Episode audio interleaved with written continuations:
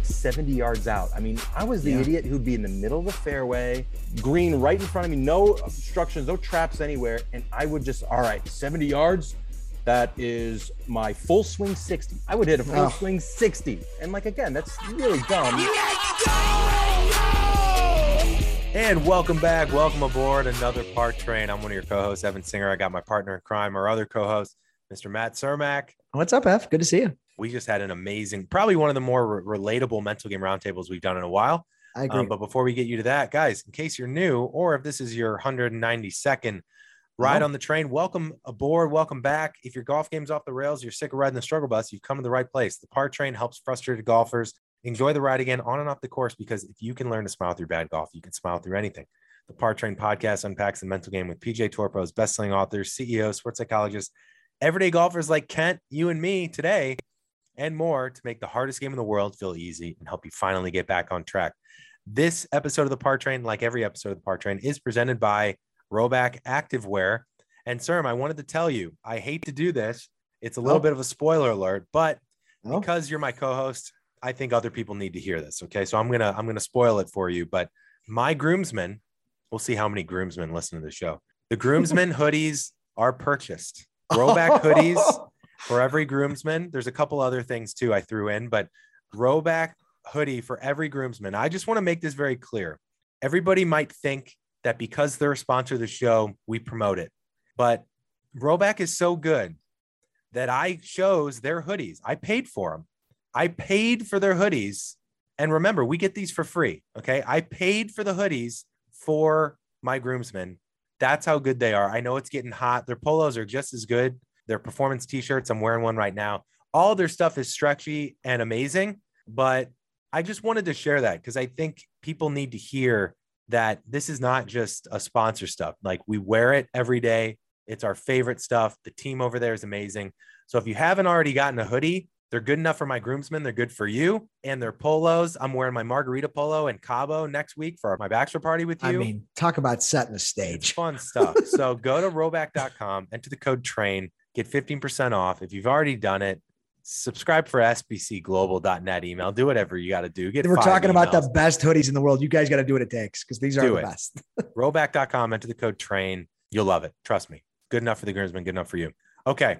Wow. Serm, we just had your buddy Kent Wilson, and I love when Serm Serm brings me this stuff sometimes. He's like, dude, I just played with this guy. He shot a 96 the other day. He's shot two 80s in the last couple weeks. He's really feeling something. He's making big changes. I think it'll be really good for our listeners. And that's what I think our show does differently. And I think our my favorite part of our show is we bring the everyday golfer on, we unpack it in hopefully a relatable, valuable way and someone can see themselves in Kent. He's a 10.6, previously coming down from a 12, really close to breaking 80 again. And I think there's a ton of changes he's making that everyone can make in their game. I agree. It was an awesome episode. Kent's obviously a really good buddy here in Chicago. We played a fair amount of golf together. And yeah, our most recent round, I just saw something change in him, certainly for the positive. And I wanted to get him on the show to talk us through that. You know, you talk about the ups, you talk about the downs, the journey of being a 10 handicap, talked about what it would mean to him to be a single digit handicap, but some of the trappings in that, right? He's talked about how he's approached some of his pre round routines, investing time into his short game. I think for all listeners, this is great. I mean, we've got a lot of people that are in that 10 to 15 handicap range. We really unpack the ups, the downs, and some of the changes he's made because Kent's a fired up guy. He gets fired up on the course. He talks about, you know, some of the things he's worked on and how to get to a really good place mentally. And I think he is destined for some more success because of working on his routines, working on his processes. That stuff's not just for the, the scratch player or for the, the tour pro, right, Ev? I mean, Yeah. it, it was a great episode. Absolute great episode. It's great to see Kent. And remember, like if you've ever gotten pissed on the course, if you've ever shot high 90s and low 80s two days apart, if you've played team sports growing up, I think you'll relate to this because I think a lot of us have those experiences in our life. And I think we tie it up really nicely towards the end. So this is an episode like everyone. Definitely listen to the end. You're going to get a ton of value at the end. And um, if we've added any value, guys, the best thing you can do really for us, if you enjoy the show, is give us a, Yeah, a review at Apple ride. Podcast, share it with a friend, follow us at the Par Train on Instagram, Twitter, TikTok. We post things there multiple times a day so that in between podcasts, you can still get some nuggets and improve your game, enjoy the ride. But no matter how mad you feel on the course, no matter how many times you've lost the ball right off the tee, no matter how much you want to be a single digit handicap, you're hanging on to that. Sir, what do they got to do? Just enjoy the ride. Enjoy the ride, guys. Take care. Kent Wilson, welcome aboard the train. We're excited to have you. Thank you, Evan. Thank you, Matt. It's great to be here. For context, this guy is in Chicago, fellow Yep. Chicagoan with Cermak. You guys have played a lot of golf together. Your arch nemesis, as you say, is Joey Bomarito, another friend of Oh. Cermak's Chicago guy that we've brought on a mental game roundtable to unpack his right. game. You've had a lot of success recently, but let's start with the rivalry. Yeah. Why is Joey Bomarito an arch nemesis? What makes the- someone an arch nemesis? And the state of the rivalry, too. That's a great question. First and foremost, thanks for having me, you guys. I'm a big fan of the pod. Thank you so much. It's it's great to be here. Why Joey? Long time listener, first time caller. Yes, that's right. That's right. you know, I see a lot of my younger self in Joey. He's a very intense individual. If you probably couldn't tell on the on the conversations you've had with him, he's a very competitive guy, and he likes to talk a little smack. Mm, I don't sure. like talking smack on the golf course, so we naturally Oh, you kind don't of butt like it? heads that. Not really. I, I- Okay. I'm much more of like a you know keep it a gentleman's game type of thing. and, Yes. you know congratulate people when they're when they make good shots rather than getting pissed because he you know I birdied and he he bogeyed or whatever. But you know we kind of just feed off each other that way. Um, you know we're about the same kind of handicap. Sometimes he has you know on days where he's killing me and vice versa. He's just an intense guy and and I try to meet him there, man. And it's been fun. We we play a ton together and. uh I think we make each other better, so it's it's it's a great rivalry. Well, it's probably good, Yeah. right, Serm? Is like Oh, the yeah. dynamic. We've talked about this a little bit on the show, not a ton of like the dynamic of playing with certain people, how that impacts our game. So we can maybe get into that. But first, before I let Cermak dive in, because I know he's got a lot that he wants to dig into, Kent, you described your game as similar to Joey's. People that don't know Joey, let's give people context on your handicap and maybe Yep. some of the recent state of your game. I know you've had some recent success. So give people some context on where your Yeah. game's at right now.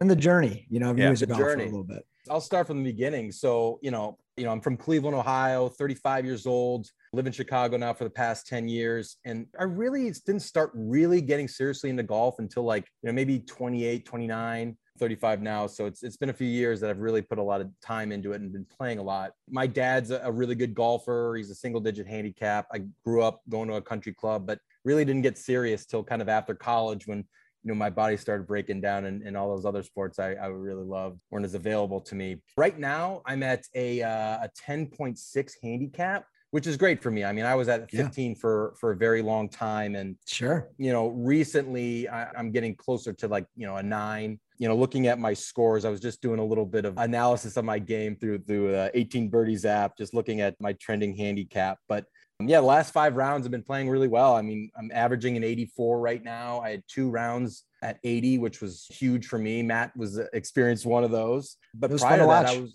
oh, it was great. And we He has that effect. Has Yes a calming effect. it's so funny, dude. Because like literally, Joey and I, when we play, it's super intense. We don't talk to each other very much. I go to, you know, I'm riding with Matt now, and literally every question I ask him, I'm like, hey, should I use a five wood or a five iron or what, what do you think? Uh, I think I'm gonna go five wood. Oh yeah, that's great. Yeah, definitely. I'm like, okay. Next next question I ask him. Oh yeah, that's great. I definitely, definitely. You know, he just gives that that confidence and, and really Yeah. like I, I told him I credit him for giving me those good vibes. He had a great playlist, by the way, Par Train playlist. Just the Oh, great. classics. Oh yeah. You know, there's nothing better than you know stepping up to a par five and then you know Born to Run comes on by Bruce Springsteen and you're just like, oh my god, yeah. But Yeah, This that is what I gets need. Cermak going.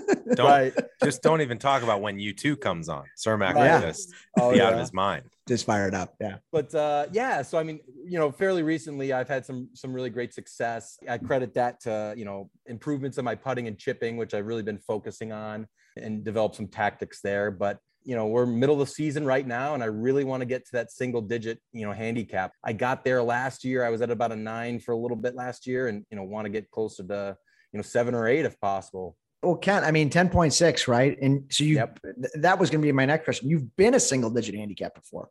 Yeah. And that's high on your mind. Is that always the goal? Like, Has that been one of your goals for this season, for example? Tell the listeners what your goals are. And it sounds like that is one of them. it, it is.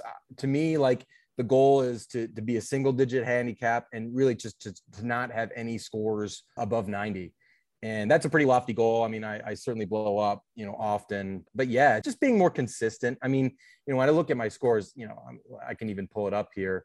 Last round, I shot a 96, but then it was 87, 87, 80, 90, 80, 97. You know, I'm all over the place. So it's it's getting consistently below 90 is kind of the ultimate goal, but certainly uh, as well as being a single digit handicap and staying there and you know getting closer to seven or eight is, is is the goal. What did it mean to you when you got to a nine? Did oh, you feel like you arrived? Yes, dude. And and frankly, like I almost was like, did I put all my scores in accurately? did I forget a bad round or two? No, it felt great. You know, what I was saying to, to somebody the other day, you know, I've really learned to play smart. I'm very much like a more of a Brooks Koepka than a than a Bryson DeChambeau. Like yeah, I, I go live, LIV tour. You're a totally. LIV tour guy. Yeah, I'm a LIV tour guy. Yeah, exactly. shouldn't say that. but uh, a little controversy on the You pod, might get but, canceled. Right, right. I know. Jeez. But uh, I'm being much more thoughtful about, you know, how to be strategic for certain holes with club selection and whatnot, rather than just kind of getting out there and gripping it and ripping it. And I've really seen the benefits of that. That and and you know, practicing and understanding what are truly my weaknesses. You know, I'll give you one quick example is and I learned this from Dave Pelz. I've never been a great putter, you know, I realized, yeah, I'm not a great putter, but it, one of the big reasons is because my chipping is it was atrocious. I would hmm. never give myself one putt opportunities, and that's something that is really excelled my game this year. The few times I've gone to a range, I chipped like, and I made it fun game. You know, I would if I went with a buddy, we'd have chipping contests, and kind of getting that muscle memory down is really helped me. Now I look forward to to chipping and yeah. to getting it super close, if not getting it in. I, I mean, two years ago, I would never think yeah, I could chip this in. Now, every time I chip, I'm like, let's put this thing in. So that gives me a lot of one putt opportunities and, and I'm making, you know, more of those than not enjoying the ride, you know, enjoying yeah. the, the revelations and, and, you know, some things that are probably obvious for most golfers, but, you know, me just really trying to be smart now in golf rather than just, you know, having fun and relaxing and just, you know, you want that too, but being more strategic is something that I'm, I'm working on. I got to compliment you because you were so disciplined mentally um, we played at Ravines at Cog Hill. Yep. You know, look, you're an intense guy. You're not afraid to show it or say it, but yep. You know, you had a couple holes where you, we lost the ball, but you didn't get too down. You didn't start yelling. You were just like, all right, next shot. And your misses too, Kent. Last time we played, you missed a lot of shots long. You go in these deep mm-hmm. bunkers, chipping back downhill. You missed everything. Right. Really, for the most part, short. And it was just, it was cool, man. I mean, you yeah. were just so steady Eddie mentally and strategically. So talk a little bit about that. Yeah, I think, and that's another big piece uh, of of my game is really just almost being a little bit more mature out there and, and really just reining in my emotions. I was a guy growing up in team sports, football, basketball stuff, where there's just intensity. Matt, you know, certainly intense. We play squash together, and yeah. you hear me. I'm one of the loudest guys in the squash courts. But Kent's a good squash player. He's got my number there. I will admit it. Serm's good. Serm is good. He's a rising. You guys star. in the university club. It's right. unbelievable. You got like secret society. Always competing, squash, Always. golf. But, but, keep but keep going, keep going. And so, you know, I mentally would blow up. I'd be the guy who would throw clubs or yell or whatever. And you know, I didn't do anything too egregious, but and it would destroy my game. And and it's a frustrating game. Totally. Yeah. And that's why I that's one big reason why I love golf is because it's really made me be introspective and be like, dude, you're, you're making a fool of yourself. You got to brain it in, relax. And that was one of the reasons why when I was younger, I didn't play a lot. My dad was a great golfer, loved it, played as a young guy, and we belonged to a country club. And, and you know, I played casually, but reasons I didn't play a lot was because I just I would get a temper tantrum. Sure. And you know, I still get that here and there, and you know, because I have high expectations. But I'll say I, again, Matt, I'll credit you because you're Mr. Positive over there, dude. I mean, like before I could even think about what yelling or, or saying something, you'd be like, "Oh yeah, you got this." You know, up and down, Kent. Like you know, you fix it. Fairways, fairways and greens, right? Yeah. Totally. And like yeah. again, like you know, I need to be doing that for myself, but uh, you know, I do think playing with the right person, for me at least, really, really helps. And and Serm is certainly one of those people. Well, and it was nice to take down Joey Balmerito, oh, wasn't oh, it, Kent? You know, and, and, Jamie. We love Jamie. We love Joey, but it was extra sweet. And I, I, I didn't finish this, Evan. I should say this in terms of the state of the rivalry. I never actually answered that part. I'm running away right now, dude. I oh. am, yeah, like he's having some issues with his drive. I'm reeling in my chips and putts, so I'm feeling really good. I'm feeling really good. Is it safe to say, Kent, that it's the year of the short game for you? 100%, dude. You guys both right yep. here. So did you get that big, from our show, or did we do that on our own? What's one of our big themes this year? A little, a little bit of both, you guys. I mean, okay. certainly your show. I, will say, like, again, I like to think of it as just, you know, being a more mature golfer and thoughtful. Joey's a bomber. I'm a bomber. I, I don't swing as hard as he does. I can certainly bomb it as far as he does, but I don't choose to, right? Can't wait till he hears that. But it's being thoughtful about like, let's get the drive done with and let's focus on the short game and, and put spend more time on the range or the putting green and the chipping green than, than just bombing drives. Yeah. But, so yes, it's, absolutely the year of the short game. I'm curious, Ken, if the same things happen for you. Let's look at your last 10 scores that you know you listed off a lot yep. of decent mid to low 80s in there, yep. some some high ones. But if you compare that versus your other ones, I bet you, Kent, that your ball striking, your fairways hit, your greens hit on average are probably around the same. Yeah, right. Like that's exactly right. And yet you almost broke 80 twice and you're almost down to a nine. Right. Right. So that's the thing that's been a real light bulb moment for me. Yeah. And it's more than just, oh, yeah, I'm making more, getting up and down more, I'm making more putts. It's more of a mindset shift, I think, is what you described. Right. Is it takes pressure off the rest of your game and it allows you to have a little bit more fun. Cause like I was just at Sand Valley last weekend and I didn't adapt quickly enough to the firm and fast, sandy lies. It's a little uh, misleading because it's fluffier than Bandon, mm-hmm. but it's just as tight and sandy the shots I play in Southern California around the greens weren't translating, and I didn't feel comfortable with different types of bump and run shots that I probably could have practiced before. Right. I shot mid 80s in those rounds because if I missed greens, I wasn't getting up and down. But I probably missed the same amount of greens as I did in other rounds here. It sounds like you're enjoying the game more yep. simply by investing your time differently before yep. you play. Totally. And and I think it's because I have a plan whereas I didn't before. So, like, I'll give you an example, and these are common things I'm sure most golfers know. But for example, for putting, I would just laugh about it now, but I would just go to the green, you know, putting green. If I made it on time, usually I used to be the guy who would just show up, you know, right before tee time, but I would get half hour early at least, get to the putting green, and I would walk. I'd find the flat surface, a flat hole, and I'd walk 10 steps from the from the hole and just practice how far back I need to bring the putter to yeah. to get it to that distance. So what that does to me is, you know, I get that down. So then distance, like how hard to hit it, is almost taken out of my variables to consider because I know a 10 foot putt. This is how far back I gotta uh, I gotta bring my, my putter. If it's downhill, uphill, I can I can accommodate that so that's one thing you know i have this plan and i feel confident because i did the work before you know the first tee the other thing that i've been doing and this is with chipping is is not only practicing a bunch and getting that muscle memory down you know really choosing the bump and run more often even at like guys like 70 yards out i mean i was the yeah. idiot who'd be in the middle of the fairway green right in front of me no obstructions no traps anywhere and i would just all right 70 yards that is my full swing 60. I would hit a full oh. swing 60 or yeah. flop it on there. And like again, that's really dumb. But now I'm like, all right, let's let's think about hitting a quarter swing pitching red wedge and run it up there. What does that yeah. do? That eliminates the left right, and all I have to focus on is the distance.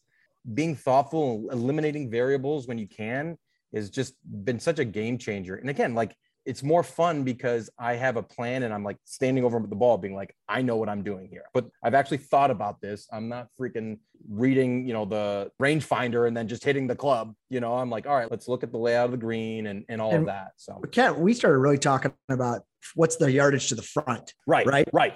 And. I think that was big for you too. It, it got your mind kind of just working correctly. Like mm-hmm. it's not just what to the flag. Look, I'm coming out of the rough. I'm 60 yards. This ball's going to come out hot, right? your awareness of the front yardage, the middle yardage, the back yardage. Mm-hmm. So you're doing that, right? You're staying more even killed.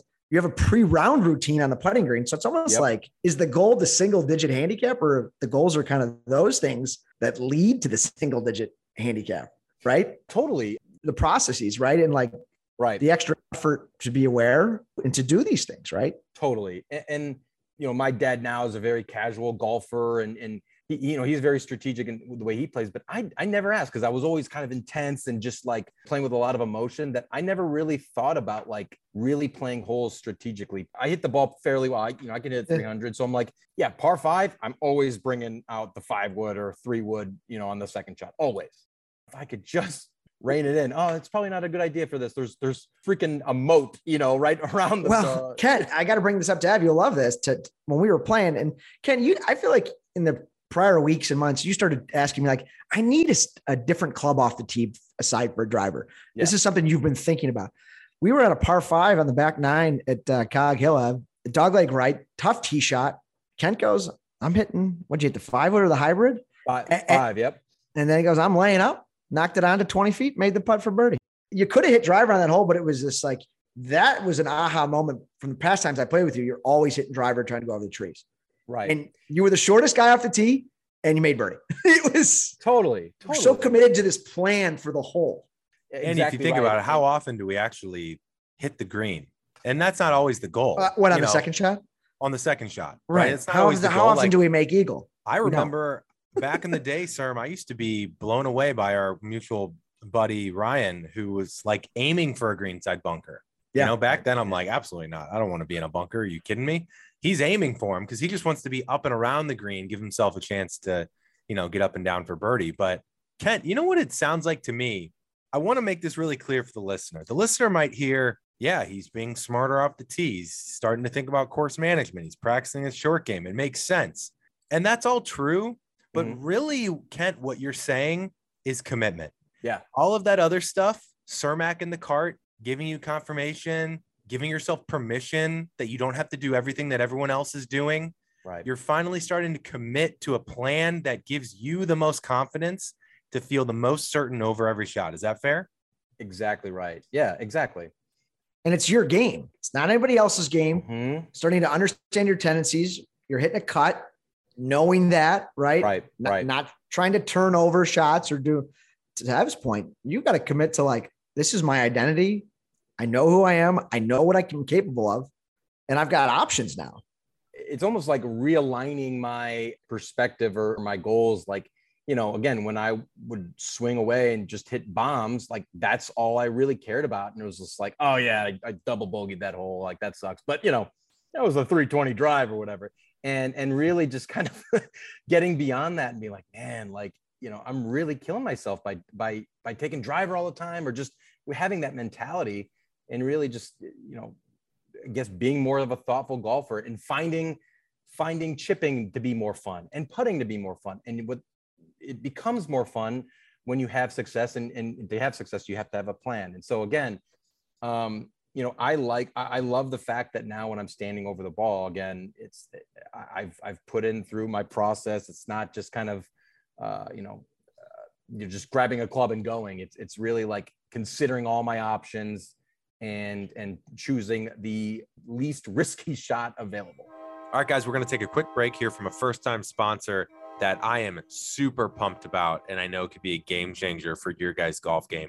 And I got a little bit of a confession because I used to think that rangefinders were kind of a commodity product. And I told Precision Pro, I was like, feel free to send me one of your new rangefinders, the NX10. I need to use it because I'm not going to promote you unless it beats my old Bushnell. I had a Bushnell Tour V3. And I don't know if this was, it's funny, I kind of changed my view on it now, but when Slope first came out, I actually didn't want a slope rangefinder because I wanted to be able to determine the yardage for myself. But now that I do, my viewpoints have changed a little bit. So Precision Pro sends me the NX10.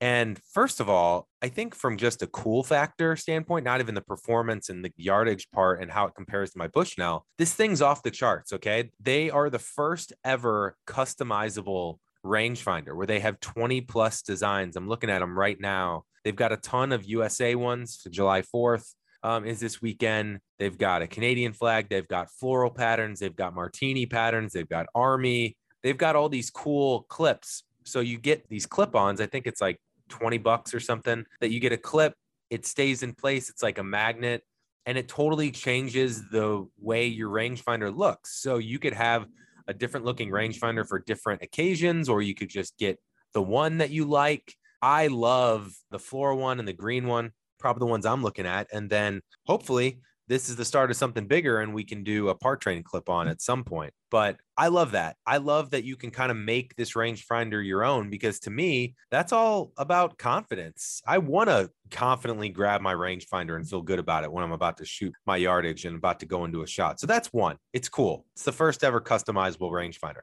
Two, the NX10 slope rangefinder is the one I have and I put it up against my Tour V3 Bushnell. And I was like, all right, let's see how this thing compares. I'm not just saying this. You guys know I'm always going to be honest with you. I was blown away. Now, here are the differences. My Bushnell, it's funny. Tara had to would sometimes use it, my fiance, and I would tell her, make sure you shoot the very top tip of the flag. Otherwise, the yardages weren't accurate. So what would happen with my Bushnell is I would usually get two to three yardage variations. And sometimes I'm like, am I missing the flag? Am I shooting the back of the green? Am I missing the flag? I was really confused and I didn't know which yardage was the right one. This Precision Pro NX10, I can shoot any part of the flag and it's so snappy and fast. That's the other thing. My Bushnell, there's a little bit of a delay. My Precision Pro is so fast and the slope is in the top right. So I have the regular yardage, I have the slope yardage, and there's even a switch on the top that if you don't want slope on, you won't even see it. You can flip that off easily.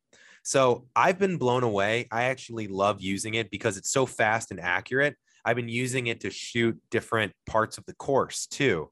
Some people think that a rangefinder is not for them if they want to just hit to the middle of the greens or the know the front green yardage. This thing has been awesome to just shoot different parts of the course, hazards, bunkers, front of the green, back of the green. And it gives me all the information I need. I get committed before my shot and I go. The other thing I haven't mentioned is I'd never had a rangefinder with a magnetic strip on it. And they just revamped their magnetic strip and it sticks on the pole of the golf cart. I was driving over these speed bumps a lot faster than you should. This thing is glued on. I've never realized how unbelievable having a good magnetic strip on my rangefinder is. Now, a lot of you in the comments are saying, yeah, but then you're going to forget it and lose your rangefinder. Well, guess what?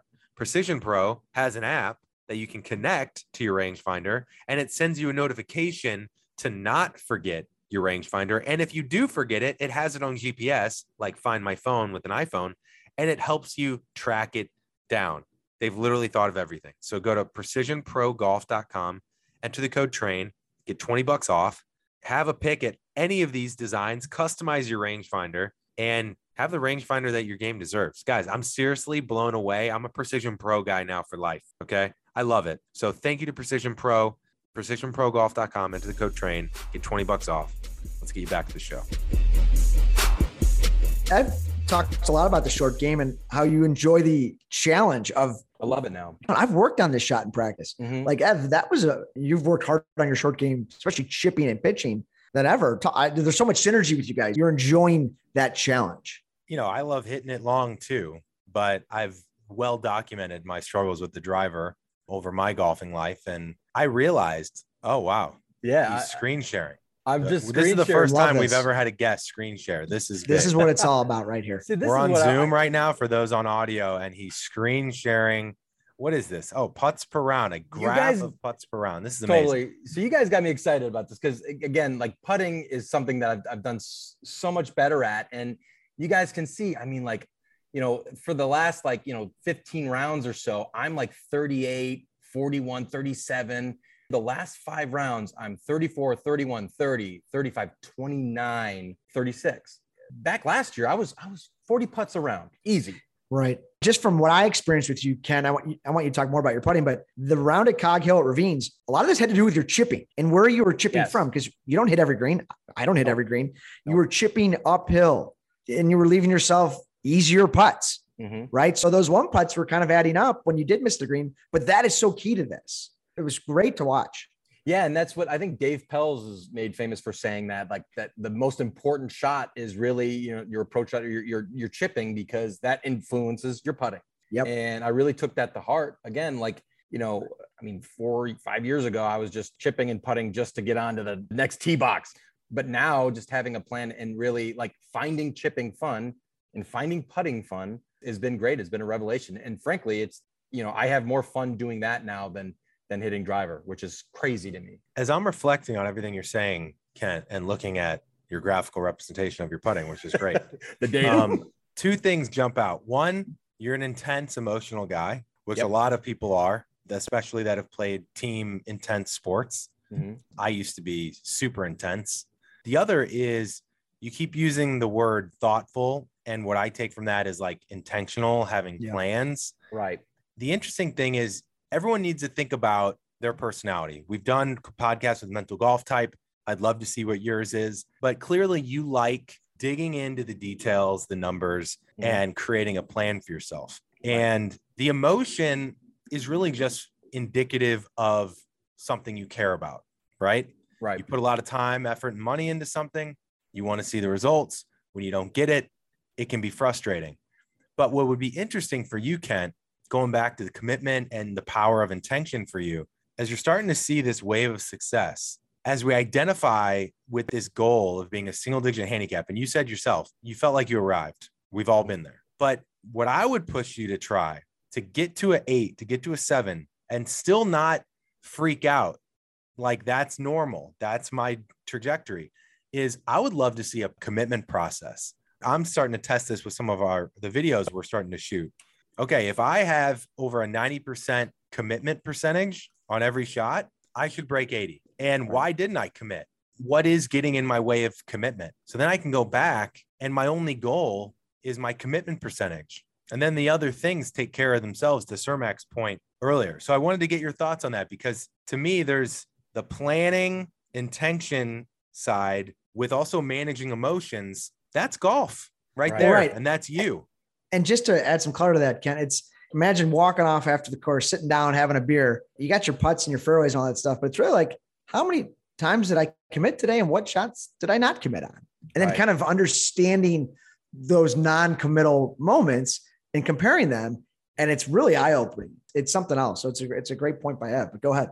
I mean, everybody's had that where, you know, you stand over a ball, you think you have the right club and, and you're really not very confident. You're in between clubs and swing you hit a bad shot and you're like, oh my gosh, man, I just I just wasn't committed, whether it's decelling or whatever. But I think part of it is just doing the work and knowing my game and kind of analyzing what the risk reward is. So I think that gives me confidence, but I still suffer from it. I'm still looking Oh, yeah. for answers for how to like be more confident for every shot. I'm still working on that, you know, bump and run shot. And, you know, it takes a lot of muscle memory and, rem- you know, if I haven't done it in a while, or I feel like, ah, I should do this with a, a pitching wedge instead of a 52 or something, use my eight iron, which I freaking lost.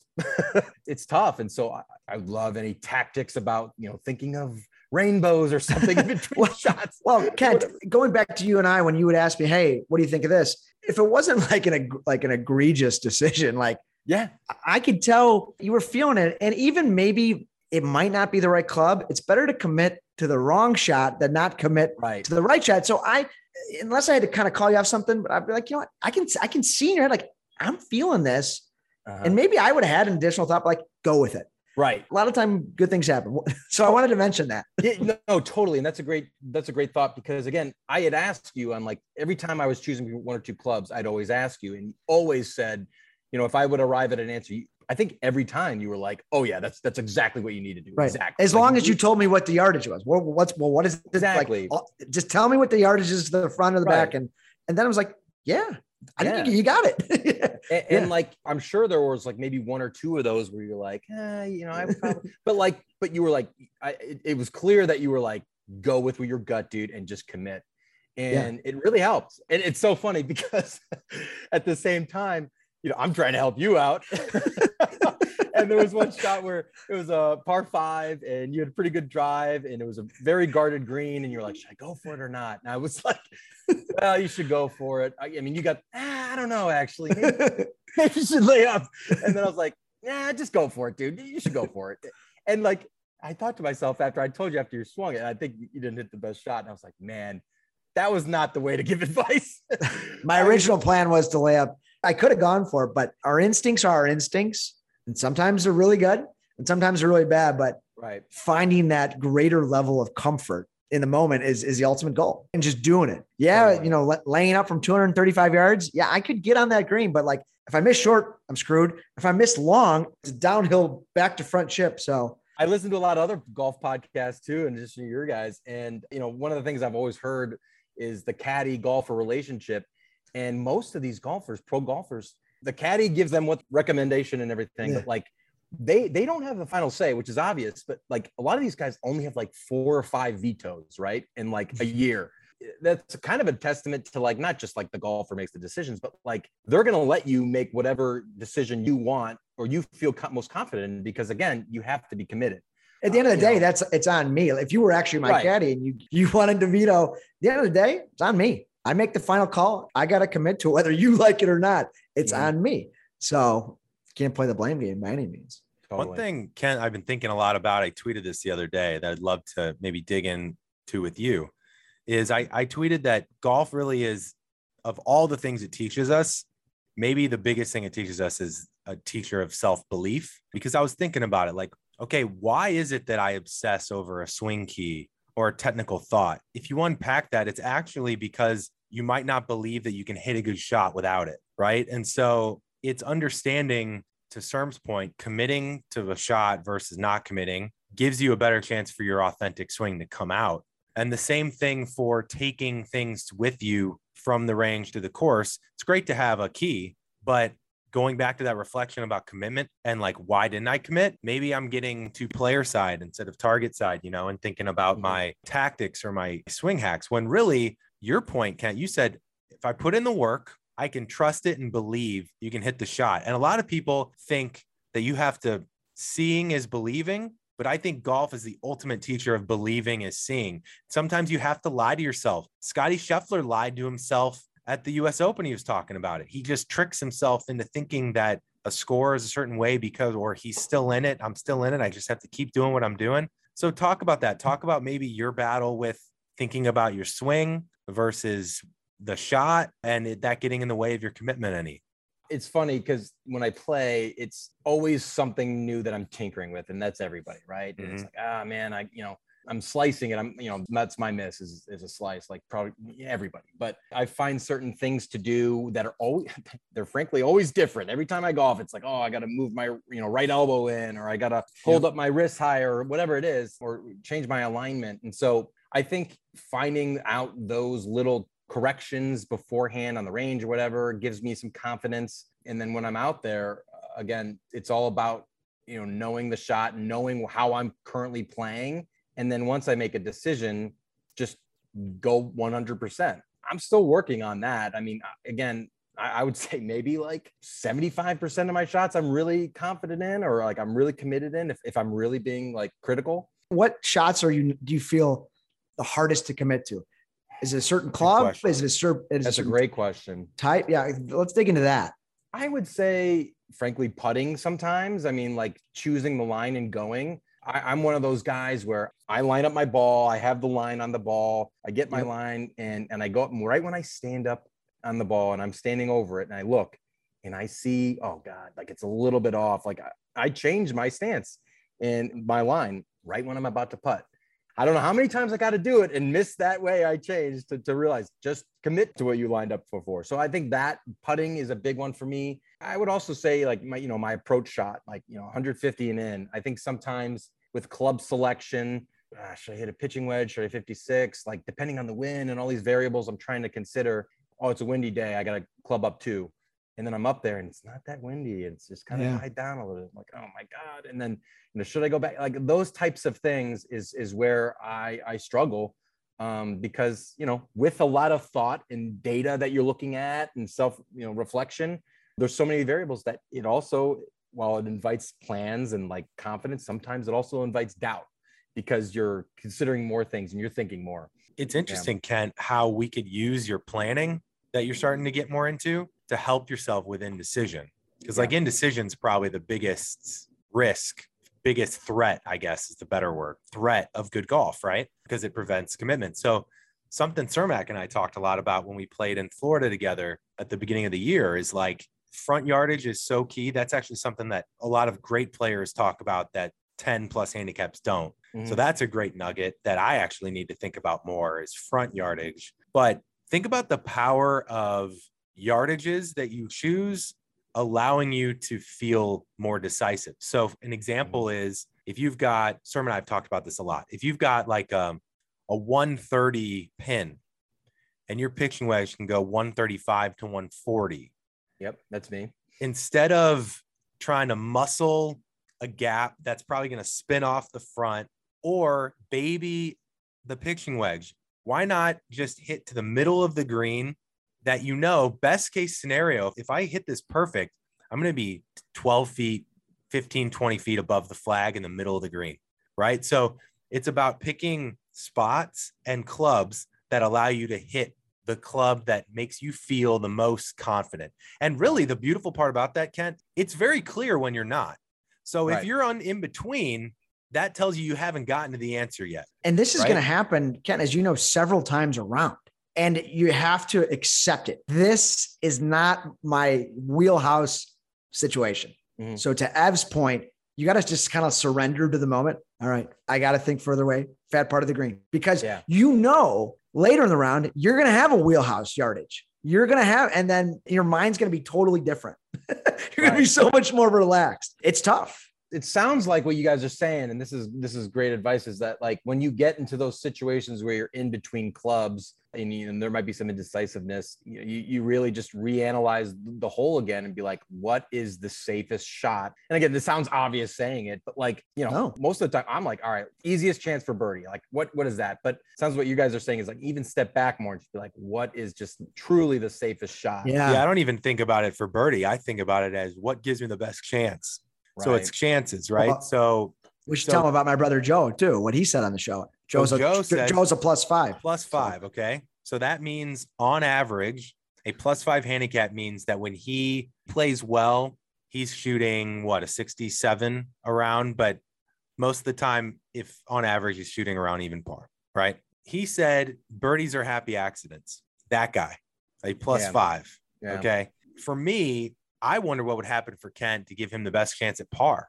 Right right and and You that's know, that's right. and You not even really just yourself. thinking Yep. about score. It's more about like yeah. what Chris Nagel told us, who's a tour pro that's playing the John Deere, a journeyman on mini tours in Korn Ferry. This guy is a mm. plus eight, mashes at 350. He says aggressively conservative is his game. And that's what most pros will tell you. He Yeah. picks the fattest part of the I fairways, love that. fattest Well- part of the green, and you swing aggressive at conservative targets. Tiger Woods, the, the greatest player of our generation. Jack Nicklaus, the greatest player of the last generation, are Two known most as the mo- conservative most conservative players because birdies are just really hard.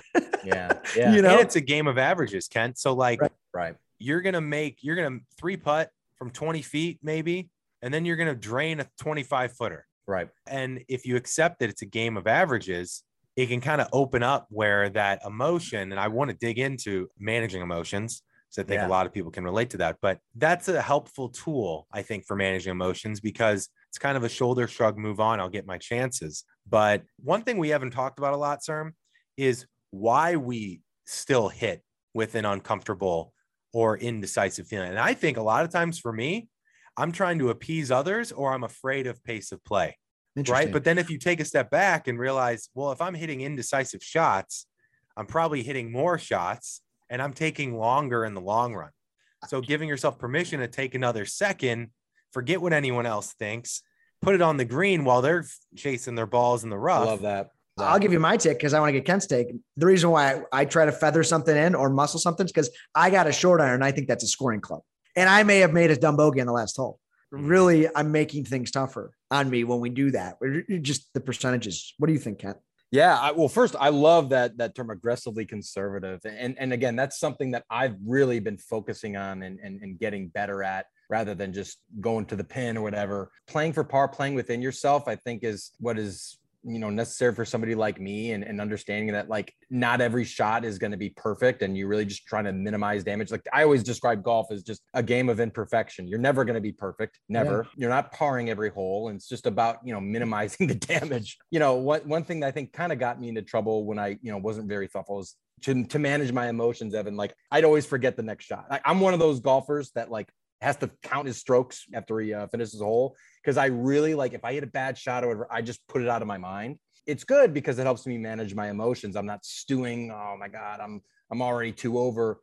But it's it's bad because every shot I'm just like going for like the most optimal shot if I hit it perfect. When you know if I'm sitting there like, hey, Kent, like I'm laying three you know, on a par five, just get it close. And, you know, you don't need to get it like right at the pin or whatever. Play for par. It, it's a balance for me of being thoughtful and all that stuff, but also managing my emotions by not getting too caught up in like where I'm at. It really just trying to think about the next shot. All right, guys, we're going to take a quick break. Word from a sponsor that you are going to love because I got some fun news and we'll get you right back with the show. Okay. So I've seen the comments, I've seen the chatter, and I've lived it. I get it. A lot of people feel like gloves are a commodity and it's an impulse buy and you get whatever you're going to get at the clubhouse if you have a hole or for whatever reason your glove is so crusty you can't even unfold it and put it on right? I know this is how a lot of people feel about gloves. Well i thought it was super interesting because MyGolfSpy one of the top forums in golf they have 75 million readers. They do product testing independent non-biased product testing and they looked at 35 plus gloves to test the best performing glove of 2022. And Red Rooster, our partner, started in COVID.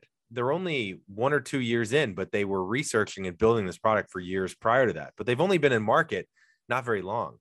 For them to win best performing glove of 2022 over all of the big competitors, FootJoy, Callaway, you name it, the Red Rooster, the Cape glove was named the number one best performing glove. It says it has the softest, leather and the best grip. It has stretchy, I think it's lycra, in all the right places for optimal fit and flexibility. Soft Cabretta leather comes in cadet sizes, fits in all the right places. The other thing that got another top performing was the Red Rooster Range Rooster, which is so cool because I actually need to get one of these because a lot of people I've seen in the comments and on Twitter are saying you got to have a glove for the range, you got to have a glove for playing. And this is something that I personally am going to start doing now. It's genius. I know a lot of people have been doing this for years. I personally didn't, but it makes so much sense. You have a glove that's a little bit designed for more durability. So the Red Rooster Range Rooster is great for the range. And if all of this doesn't convince you, because look, I get it. You might think, whatever, glove's a glove. I think all that matters at the end of the day is that it feels good in your hand. It's soft, it's durable, and you like the look of it. At the end of the day, it's confidence and feel, right? And that you get your money's worth out of it. Clearly, the MyGolfSpy study validated all of that for Red Rooster. And then if you needed a little extra nudge, this is my favorite part about Red Rooster. I've talked about it before, but I'll say it again. They are a company with a mission. Okay. I've talked about it you go to these junior golf events, first tee events, some are done in less fortunate areas. It becomes very clear for the kids that don't have gloves, they know that they are less fortunate than the kids that do have gloves. And it's this form of ownership, it's this form of belonging to the game. And every glove that you buy with Red Rooster gets donated to junior golf program. They even send you a free kids golf glove so that you can feel what it's like handing a kid their first really good golf glove as they embark on their golf journey. And I just think that is the coolest thing. I know the people over at Red Rooster, it's a family driven business. They're doing it right, just like Rhoback does. They're doing it right with a mission and they're giving back and it's making a difference. So just like I like to buy Warby Parker glasses because it gives back, just like people buy TOMS shoes because it gives back, get a golf glove that gives back. Okay, go to redroostergolf.com slash train and you'll get 20% off everything, including the subscription. Okay. The subscription's big. I know you want probably want to test the glove first, but the subscription is awesome because then it keeps you accountable for getting gloves more regular and making sure you have a the top performing glove for your game. So redroostergolf.com slash train. It'll get you 20% off everything. You enter the code train and get yourself a glove that elevates your game and also gives back to the community. I love it. All right, guys, let's get back to the show. I want to hit on something tactical. Kent mentioned. I want to get you both of your guys' take. You mentioned the wind, right? And the wind. What is your guys' wind routine?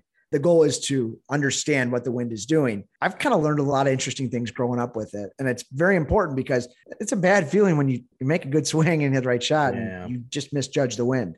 Kent, how do you how do you judge the wind? I don't have a, a, a real method or anything like that yeah. other than collectively deciding with the group of guys I'm playing with. Oh, is that a is, is that a two two club wind or one club wind or whatever? And and then once I hit a shot into the wind or whatever, I, I bank that in my mind of like, all right, yeah, I should have hit two clubs more yeah. or less, whatever. That that's it. I don't yeah. I don't really consider it on the range or anything, and, and maybe I should, but that's that's kind of how I approach that. Yeah, I have thoughts because I've got a couple thoughts, but I want to hear what you guys think. Yeah. Yeah, for me, because I've been lucky enough to go to places like Bandon and Scotland Yeah. and stuff, for me, what really gave me the best chance was I used to kind of think of it like that, Kent, where I'm like, well, that's a two club win. So I need to hit my five iron, a full five iron, like I would normally hit a seven here. But then once I started learning how to flight it, putting it back in my stance, being okay with being a little handsy, being Yeah. a little bit more athletic, or almost flaring it open, being okay with kind of hitting a little controlled cut, which I had been trying lately, which I've been liking. It's something that you got to practice, but have some fun with. But I don't think it's always as like straightforward, at least for me. This is a personal thing. I just find that it flies better through the wind. It's more fun. It's more like athletic than just having one swing for everything. But there's also a value to having a one stock shot and learning to put it a little back in your stance so that it doesn't balloon. Because I hit a really high ball. And first time I went to Bandon, I'd hit five irons 100 yards and it would almost look like it's flying back towards me. Whereas the second time I'd hit a five iron, I put it back in my stance and I'd land it well before the green and roll it up pin high, you know. So I think it's just getting more comfortable with different types of shots. Controlling the flight is nice to have. Uh, Right. I mean, when it's into the wind, swing easy because the harder you swing, the more spin you're going to put on the ball and the higher it's going to go. Ah, okay. So into the wind, swing easy. Downwind, that's your chance to swing harder and aggressive, more aggressive. But what I would say, checking the wind is very important. You throw up the grass before every shot not every shot, but maybe, Gotta do it. Yeah. because it, it's deceptive. Throwing up the grass before every shot, you know, you see which way the grass goes. But also, you need to be looking at the pin and the flag Yeah. stick Oh yeah, yeah. and the trees if there's trees around the green because sometimes the wind is different where you are at 150 yards away than where is it at the green you got to be so diligent in, in your routine right. on that because as you know just a little wind can change the whole dynamic of the shot always be checking what the pin's doing and what the trees are doing Right. because it can tell a different story And- and it's big on putting too 10 mile per hour downwind it's your back on a downhill putt just be very aware yeah Yeah, it's so funny. And again, part of it for me is like, you know, inviting more variables. I sometimes that that causes indecision for me. Yeah. So like I I never like think about the wind unless it's like windy out, right? But to your point, I, I like that because there have so many times, I'm sure every golfer can relate to this, where it's not windy where you are and you hit it up there and you're like, oh my gosh, where did that wind come from? And then you look at the flag and the flag's blowing. right like, you know, just Yeah. because I didn't feel anything, you know, all you got to do is look at the freaking thing you're aiming at. Tops of trees too. yeah and, tops it's, the and it's- trees.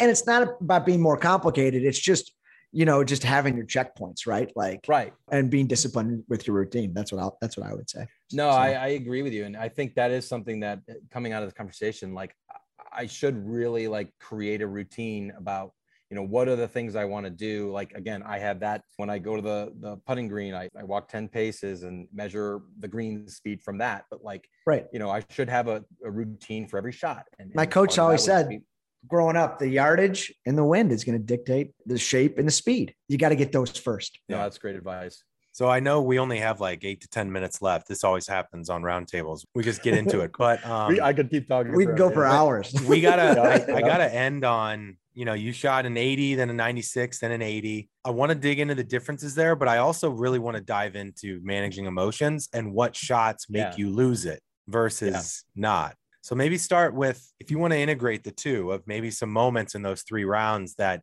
you maybe almost lost your cool or you felt the blood bubbling a little bit like i want to help people manage their emotions because that's that's really important Totally. Generally, it's my driver. Like you know, if I slice it into the woods or something like that, and that's what happened with with with my '96 is I, I lost a bunch of balls and and penalties kill me. I think I average like you know three penalties now around, but before then it was it was uh, like five, I think it was. So I'm doing better at that. You know, I would say when I hit my driver and I slice it and can't control it, and it's a wide open fairway, I get so mad at myself. There's that. And then, you know, maybe just like kind of in any indecisive shot where I, I'm chipping and I decel and hit it like, you know, two feet or something like that. Like that drives me crazy. Not so much putting anymore. I mean, Do you see the similarity of those two examples, Kent? Both of those examples are in your mind missed opportunities or easy moments. Right. So expectations are high yes, and you get down on yourself and think that you blew it or missed an opportunity when again, that's right. it's a game of averages. Right. Right. And how many times, Kent, have you hit a great shot out of the trees exactly or made a long putt.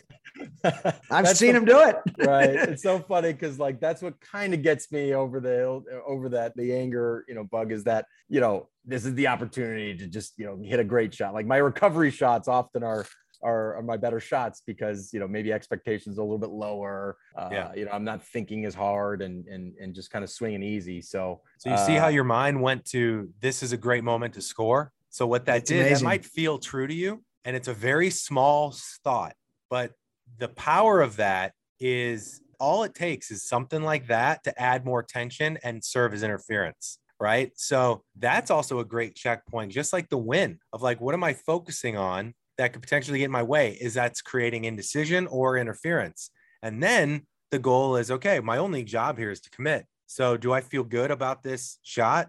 Is this shot giving me the best chance? I don't need to worry about really as much where it goes because I know how to recover. I've been practicing recovery. right I mean, I've I've experienced a ton with this um, interference off the tee because it's normal. You've had so many traumatic experiences of losing your ball, and you know Mhm. that that's the cause of your higher scores. And all you want to do is just hit a fairway. And ironically, the only way to hit a fairway is to swing easy and, and light, or not necessarily light, but swing right right.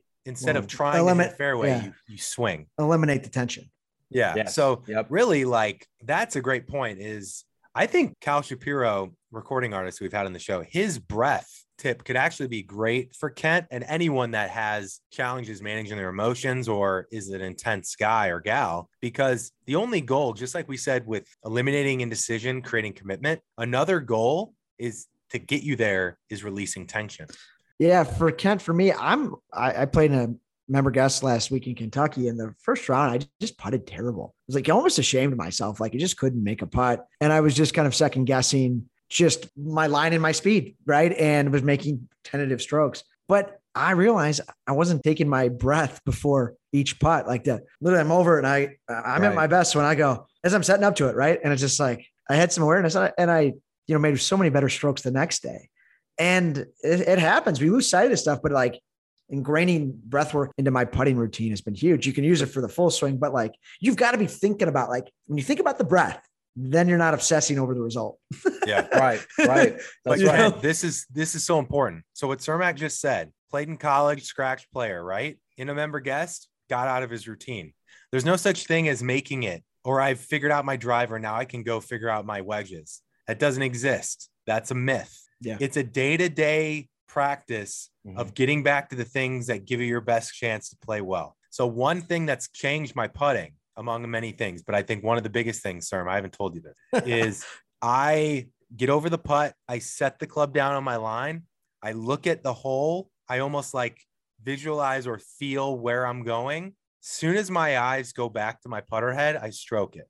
yeah And I've noticed that when I was putting tentatively at Sand Valley last week, I was standing over the putt for about two seconds, and that's not very long, but I was creating tension and I was trying to guide it, And just not assertive. and it was Yeah. not assertive. Whereas that assertive, deliberate of as soon as I get back to my putter, I stroke it, right. and wherever it goes, it goes. That was creating a pure roll in a way that felt very deliberate to me. I was making a ton of putts that way, and I wasn't even trying to make them. And Kent, maybe this is a great way to end. I mean, you putted so well at, at Cog Hill a couple weeks ago. What what do you remember about that? Right? What can you carry to that next round? I think Evan, to your point, I didn't spend a ton of time when I was standing over the ball because I just felt I was like ready to go. I knew the Yeah. line. I was like, just Yeah. get it in. And what we said earlier, it's about you know swinging or, or putting with with commitment. And you know, the longer you maybe stand, that could could bring some indecisiveness or whatnot. So yeah, I think it was doing the work early on and the the putting green, and then Yeah. like you know, and again, it happens early, right? I mean, I, I think everybody knows this is like you know, you make one or two early, you're all downhill, you know, it's, it, it feels great. And so I think it is just choosing your line, feeling good about it, standing over the putt, and don't give yourself that opportunity to freaking change your stance or whatever, like I've been doing, and just go and, and live with the result. Whatever Um, happens, happens. And if you feel like you don't trust it, step off. Step off. Take a look Yeah, at the, that's you right. know, get committed to it. Kent, this has been great. I think people are going to get a lot from this. But as we sign off, what's your big takeaway from this? Whether it's from something we talked about on the show or as you've been you've shot 280s and you're nearing a single digit handicap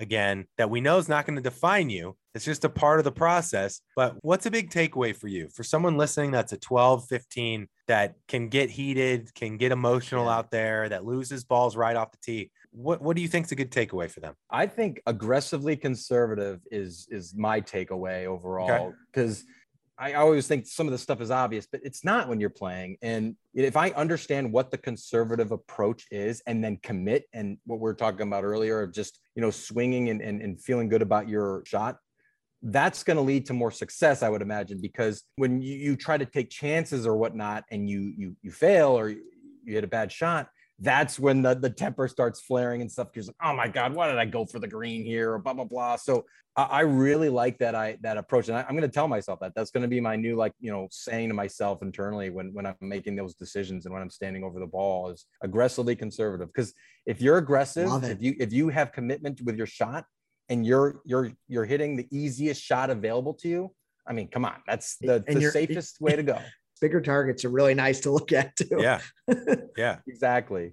And remember this, Kent, the next time you go for the green, you t- and afterwards you go, I can't believe I went for that. Instead of I can't believe I went for that, maybe that's the automatic thought, right? That's what mm-hmm. we've said to ourselves for years. But then take a step back and say, why did I go for that? Was I not committed? Did I go into that too quick? Was, was I, I mad about, about the last hole? To do? Right. Was I right. worried about making up a shot from the last hole? Right. Then now you have that's information. That's the learnings. Yeah. yeah. It's a learning moment now. And you go, okay, I'm just going to commit on the next one. That's this is just like Cermak reset with his putting. You mm-hmm. reset with your commitment practice. You know, you take a breath, you release tension, you commit to a big target, and you go. So I think what I want to leave people with, in addition to what you said, Kent, which is great, is you didn't reinvent your swing. You're not getting, you, you didn't get new equipment.